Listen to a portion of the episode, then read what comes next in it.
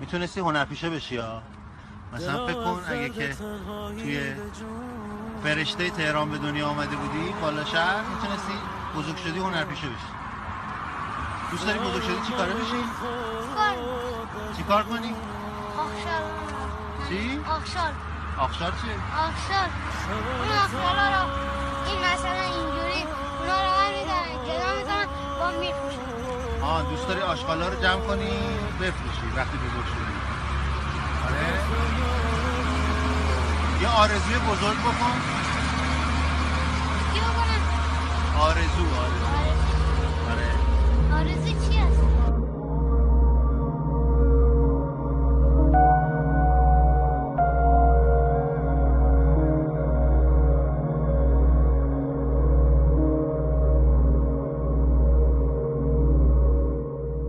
به نام او که هرچه داریم از اوست. سلام عرض ادب خدمت همه شنوندگان پادکست بی نهایت. من مهدی ریاهی با شما هستم تا در قسمت سوم با موضوع بمبگذاری فکری. یک بار برای همیشه در رابطه با مبحث هدف گذاری صحبت کنیم. هدف گذاری آرزو. مسئله همینه. Ways of the week, the time's been bleak. I know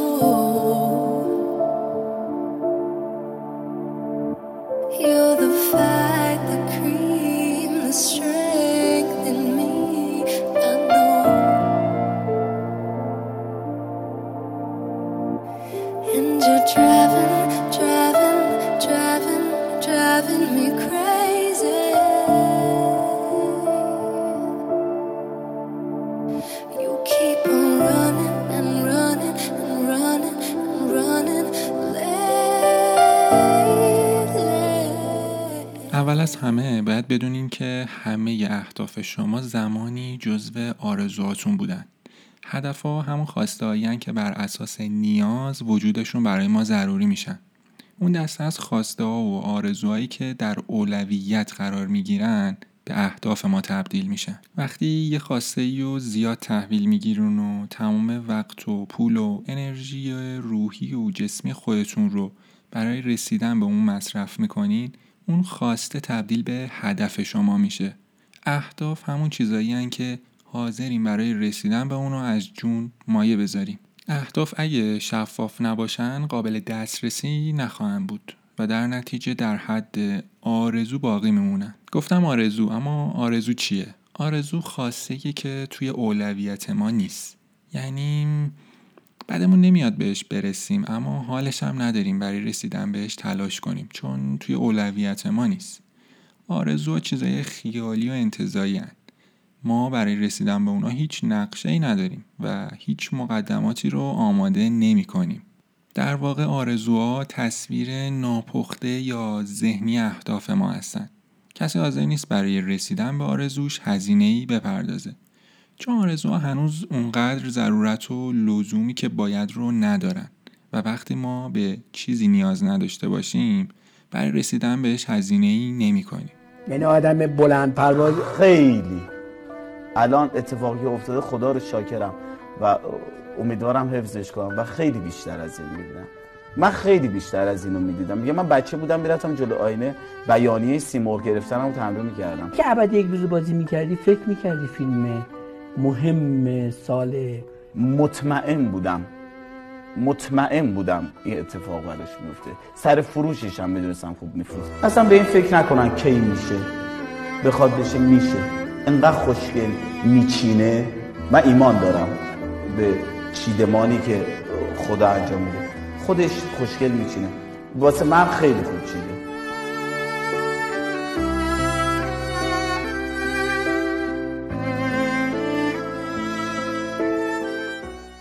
خب حالا که تعریف آرزو و هدف رو متوجه شدیم و کاملا تفاوتشون رو درک کردیم بریم سمت هدف گذاریامون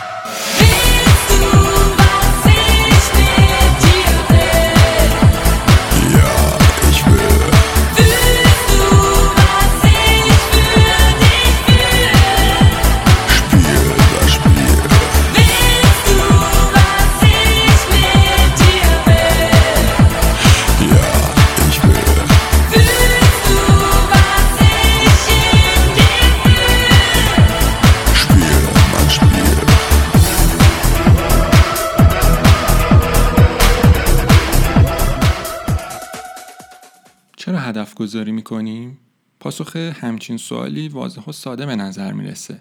پرسیدن از کاربرد هدف گذاری حتی از سوال قبلی هم عجیب تر به نظر می‌رسه.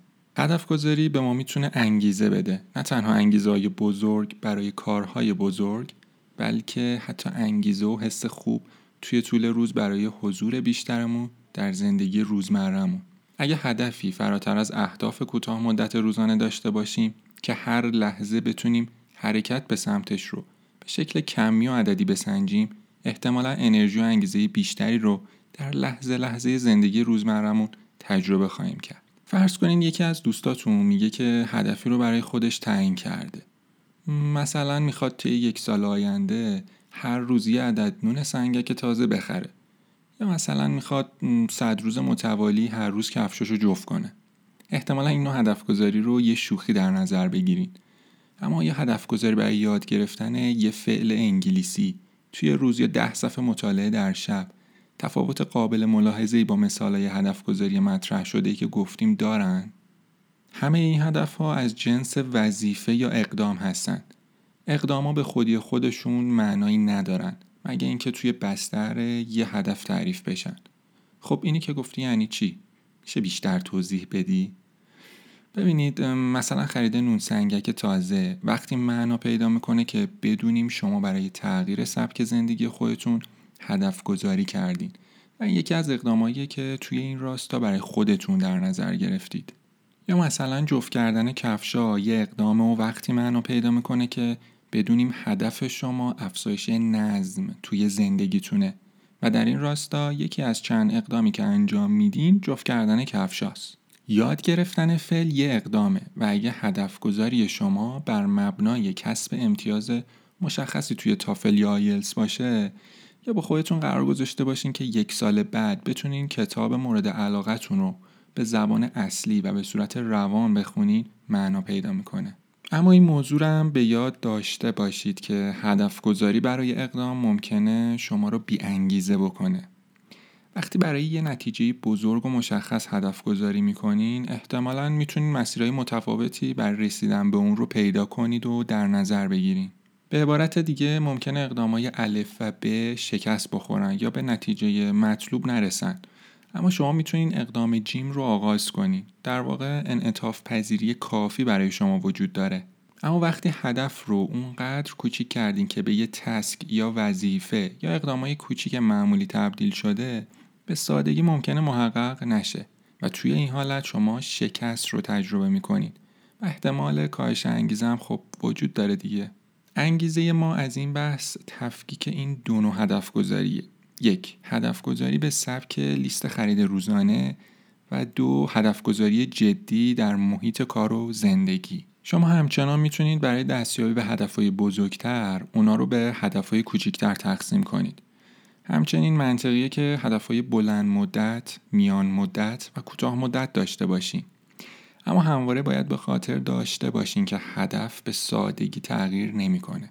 اما اقدام هر لحظه ممکنه متوقف بشه و با اقدام مناسب تری جایگزین بشه.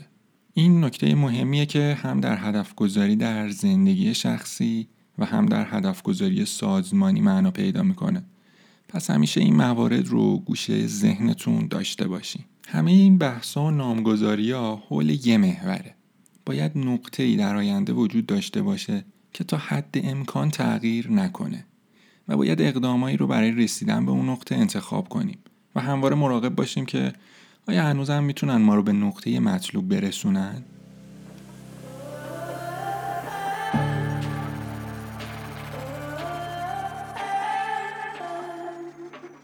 thank you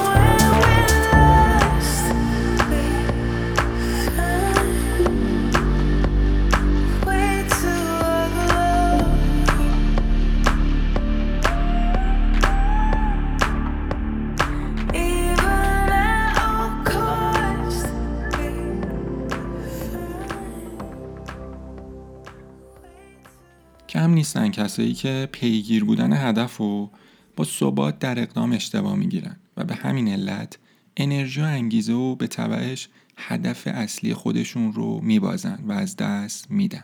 هدف گذاری و برنامه ریزی توی ذهن و زندگی بسیاری از ما نقش و جایگاه مشابهی داره. به این صورت که در ابتدای هفته، ماه، فصل یا سال هدفهایی رو تعیین می‌کنیم و برای رسیدن به اونا برنامه ریزی می‌کنیم. اقدامایی رو هم در نظر می‌گیریم و بخشهایی از اونا هم عملی میشن. هفته، ماه، فصل یا سال به پایان می‌رسن و ما هم به بخشی از هدفمون نرسیدیم. بعضی از هدفها هم تو همون اوایل یا میونه راه رها میشن. معمولا این وضعیت رو به ضعف در انضباط شخصی یا رویدادهای پیش بینی نشده ربط میدیم. و توی مقطع جدید تلاش می‌کنیم این بار هدف گذاری بهتر و برنامه‌ریزی موفق تری داشته باشید. چرا به بخشی از اهداف خود نرسیدین؟ شاید اصطلاح AAR یا After Action Review رو شنیده باشین. این اصطلاح ابتدا میون نظامی ها استفاده شد. بعد از اون به دنیای مدیریت و برنامه ریزی و مدیریت پروژم راه پیدا کرد. منظور از AAR مرور اقدامای انجام شده و بررسی علل دست نیافتن به اهدافتونه. AAR یا مرور نتایج پس از اقدام برخلاف عنوانش مفهوم پیچیده ای هم نیست. در این حال کمتر مورد توجه قرار می‌گیره و ما به خاطر استفاده نکردن از اون هزینه های بسیاری رو متحمل میشیم. برنامه ریزی و هدف گذاری هر دو از جنس مهارت هستند و انتظار میره مثل هر مهارت دیگه ای با تکرار بهتر بشن.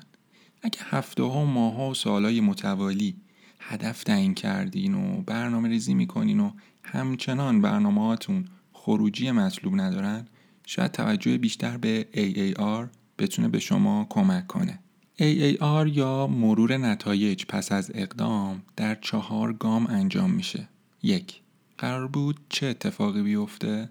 دو نتیجه واقعی چی بود و چه اتفاقی افتاد؟ سه چرا نتیجه با آنچه که در ابتدا نظر گرفتیم تفاوت داشته؟ و گام چهارم از این تجربه چی یاد می‌گیریم؟ اجازه بدید هر یک از این چهار گام رو تو چند جمله بررسی کنیم.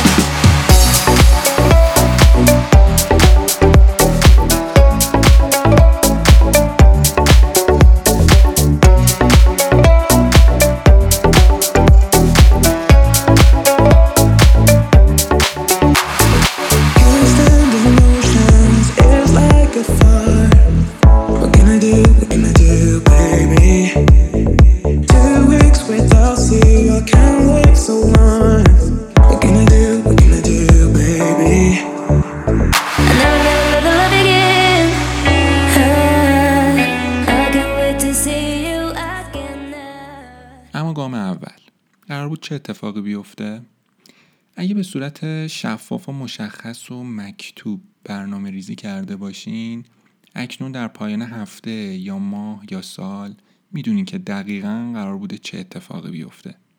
ایدئال اینه که هنگام برنامه ریزی مفروضات خودتون رو هم بنویسید. مثلا ممکنه جایی در گوشه ذهنتون چنین جملاتی رو به خودتون گفته باشین. من می‌تونم روزانه یک ساعت زبان بخونم چون شب زود می‌رسم و کار خاصی هم توی خونه ندارم. من می‌تونم ماشینم رو عوض کنم و قسط ماشین جدید رو هم بدم. خصوصا اینکه امسال پاداش عقد قرارداد جدید شرکت رو هم خواهم گرفت. این فرضیات که معمولا تعدادشون هم کم نیست به مرور زمان فراموش میشن و ما بعدا موقع مرور اهداف خودمون اونا رو به خاطر نمیاریم. پس اگه برنامه ریزی رو به درستی انجام داده باشین گام اول هیچ کاری نداره. و فقط باید از میون کاغذ یا فایلای خودتون اون چرا که در روز اول نوشتین رو پیدا کنین و مرورش کنین گام دوم چه اتفاقایی افتاد؟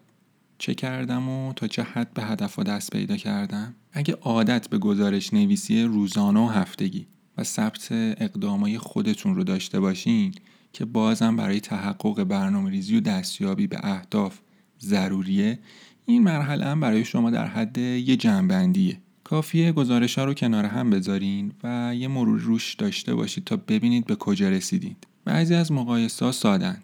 قرار بود الان x تومان در حساب بانکیم داشته باشم اما 30 درصد کمتر از اون جمع شده. یا برای بعضی مقایسه باید کمی بیشتر وقت بذارین. گفته بودم روزانه 10 صفحه مطالعه می‌کنم و به خودم در مجموع 20 روز مرخصی داده بودم. پس الان باید 3450 صفحه مطالعه کرده باشم. جمعبندی گزارش های مطالعه روزانم نشون میده که مجموعاً 2875 صفحه مطالعه کردم. پس این مرحله هم چندان زمان نمی‌بره و به سادگی قابل انجامه. گام سوم. چرا نتیجه با چیزی که فکر می‌کردم تفاوت داره؟ در اینجا بسیار مهمه که دقیق و شفاف باشین. اینکه بگید نشد نمیشه. از اول حدس می‌زدم اینطور بشه. و اینکه به هر حال امسال کلا کشور به هم ریخته بود.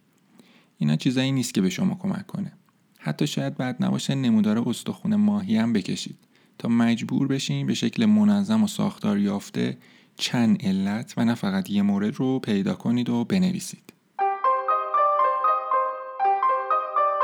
آخرین گام گام چهارم چی میگه؟ میگه که چه چیزی یاد می‌گیرم. الان باید همه چیز رو کنار هم بذارین و تحلیل کنین. شما می‌دونید که چی می‌خواستید و چی به دست آوردین و علت محقق نشدن اهدافتون رو هم می‌دونید حالا که توی آستانه برنامه ریزی برای دوره بعد هستین باید به خاطر بسپارین که حق نداریم یه اشتباه رو دوبار تکرار بکنیم شما حق دارین هدف گذاری کنید برنامه ریزی کنید برای تحقق برنامه خودتون تلاش کنید و بازم دفعه بعد به اهداف خودتون نرسین. شما حق دارید بازم شکست بخورین. دیگران حق دارن به شما بگن که هر وقت هر هدفی تعیین کنین در نهایت به اون نمی‌رسین. اما شما حق ندارین. سال بعد به علتی مشابه همون چیزی که امسال روی داده از برنامه خودتون عقب بمونین و شکست بخورین.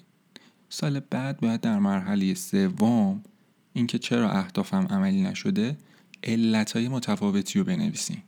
این کار چگونه ممکنه؟ شما الان فهمیدین که توی چه زمینهایی معمولا غلط پیش بینی می‌کنین. الان با خوشبینی های خودتون آشنا شدین. الان فرضیات نادرست خودتون رو می‌شناسین. الان بلند پروازی های بدون منطق نخواهید داشت. الان می‌دونید که ضعف در برخی مهارت ها یا رابطه ها باعث شده که هدف های قبلیتون عملی نشن. الان متوجه شدین که جنس علف های هرزی که توی ابتدای ماه یا سال به چشمتون نمیاد چیه؟ و توی مقطع بعد می‌دونین که کدوم علف ها رو باید از ریشه درارین. شما الان در عمل یاد گرفتین که کدوم اقداما رو نمیشه همزمان انجام داد و اینکه چه اقدام و هدفهایی موازی با یکدیگر می‌تونن همافزایی و سینرژی داشته باشن. پس این بار نوع هدفاتون کمیت و کیفیتش تغییر خواهد کرد و شکست ها مشکلات متفاوتی در انتظارتون خواهد بود. این همون چیزیه که به عنوان یادگیری و بهبود مهارت همگی یاد گرفتیم و می‌شناسیم. پس حواستون به برنامه ریزی و هدف گذاری که در آینده می‌کنین بد باشه. شما یه نگاهی به خودتون بکنین. کلی چیز یاد می‌گیرین. آدم اصلا به خودشون نگاه نمی‌کنن. هی بیرون نگاه می‌کنن. یه صوفی سرش گذاشته رو زانو در اندیشه فرو رفته بود. یه کسی گفت آقا این درختها رو نگاه کن. فنزرو امر حق بنگر که گفت است انظرو سوی این آثار رحمت آر رو. به اینا چرا نگاه نمی‌کنی گفت آثارش دل است ای بی خبر گفت تو دل این باغ ها اینا که بیرونه عکس باغ دل ماست. ما اول اینطوری نگاه بکنیم. ببین در دل ما چه خبره؟ تو دلت که نگاه کردی؟ در درون خودت اول خودتو پیدا می‌کنی که من هستم. حالا می‌خواد خدایی باشه نباشه اینا رو نمی‌دونم هنوز. زمین هست ماه هست اینا ممکنه وهم باشه هست. ما چه می‌دونیم خورشیدی هست آدم؟ یه وقت بیدار میشه اون خورشیدی نبوده. هزار صورت جنبان به خواب می‌بینی اینا راسته شو خواب رفت نبینی ز خلق دیاری. تو بلند میشی نه پادشاهی بوده نه اصلا خبری نیست. ولی یه چیزی نمی‌تونی انکار بکنی که من هستم. خب به پایان قسمت سوم از پادکست بی نهایت رسیدیم. ممنون که در این قسمت هم همراه ما بودین. مثل همیشه یادتون نره که این پادکست رو با بقیه دوستانتون به اشتراک بذارین و در مورد این قسمت نظرتون رو برامون ثبت کنین.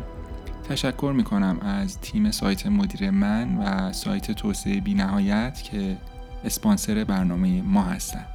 پادکست بی نهایت رو می‌تونین از طریق app های موبایل Castbox، Apple Podcast، گوگل پادکست و انکر بشنوید. تا درودی دیگر بدرود.